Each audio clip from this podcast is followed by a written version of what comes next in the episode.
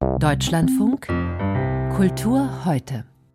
Bis morgen tagt in Frankfurt die fünfte Synodalversammlung zur Reform der katholischen Kirche in Deutschland. Immerhin, so wurde es heute beschlossen, wird es ab 2026 Segensfeiern für homosexuelle Paare geben.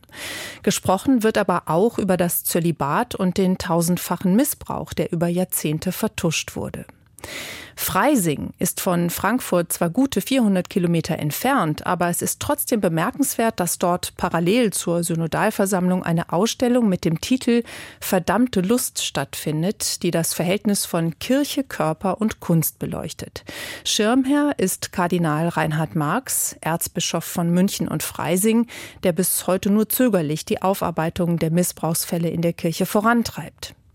Kann das gelingen, wenn die katholische Kirche sich über die Kunst diesem für sie so heiklen Thema nähert?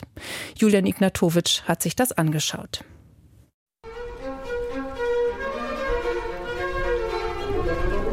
Sie tanzen, unbefangen und frei, hüpfen, fallen auf den Boden und stehen wieder auf.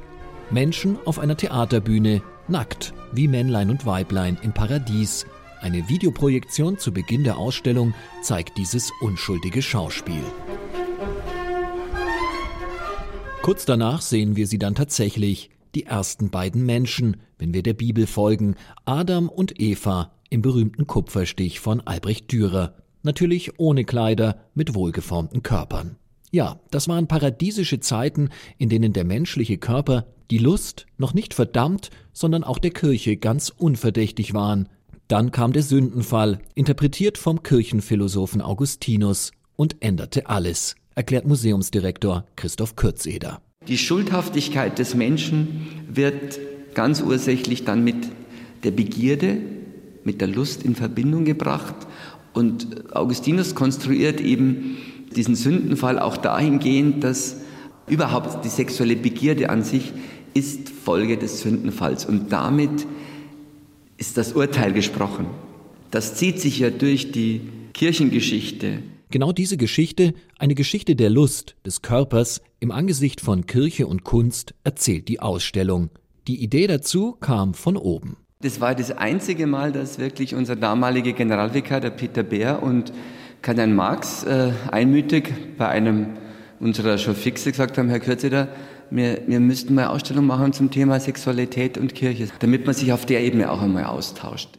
Die Kunst soll sprechen, wo die Kirche weiterhin viel verschweigt. So wirkt es ein wenig. Die Ausstellung wird intern durchaus als ein Beitrag zur Aufarbeitung gesehen und sie erwähnt das Thema Missbrauch auch direkt im ersten Kapitel, dann aber nicht mehr. Also die Intention damals bei der Anfrage war natürlich schon, dass die aktuelle Diskussion um den Missbrauch hat ja systemische Probleme offengelegt.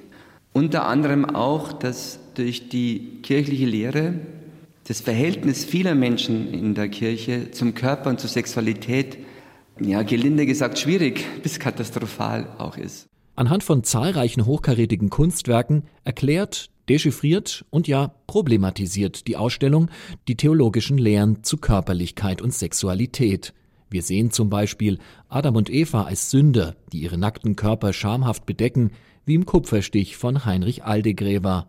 Oder Jesus als reiner asketischer Gottessohn, wie im fein gearbeiteten Kruzifix, das Michelangelo zugeschrieben ist. Auch die Ambivalenzen werden deutlich, wenn Guido Reni den heiligen Sebastian nicht nur als vorbildhaften Märtyrer, sondern als wunderschönen Jüngling darstellt oder wenn Maria Magdalena durch Selbstgeiselung in orgastische Ekstase fällt, wie in einem Gemälde von Guido Cagnacci. Ganz schön kompliziert diese Prüderie, so könnte man salopp schlussfolgern. Mann ist das richtige Stichwort, denn wir folgen hier natürlich immer dem Blick von Männern, auch das wird in der Ausstellung klar.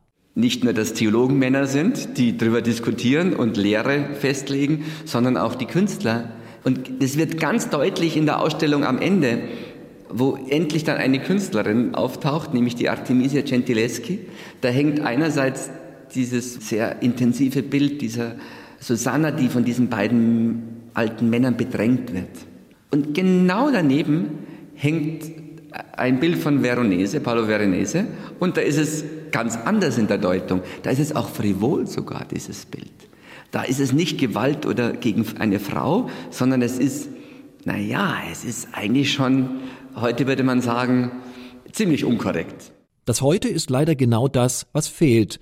Denn mit dem Brückenschlag zur modernen zeitgenössischen Kunst wäre es nicht nur möglich gewesen, die weibliche Perspektive wesentlich umfassender zu berücksichtigen, sondern auch einen selbstkritischen, kirchenkritischen Blick auf das Thema zu werfen. Und überhaupt, eines ist klar, die Kunst kann natürlich nicht das leisten, was die Kirche weiterhin verweigert, nämlich eine ehrliche, transparente Aufarbeitung der zahlreichen Missbrauchsfälle. Julian Ignatowitsch über die Ausstellung Verdammte Lust, Kirche, Körper, Kunst im Diözesanmuseum Freising.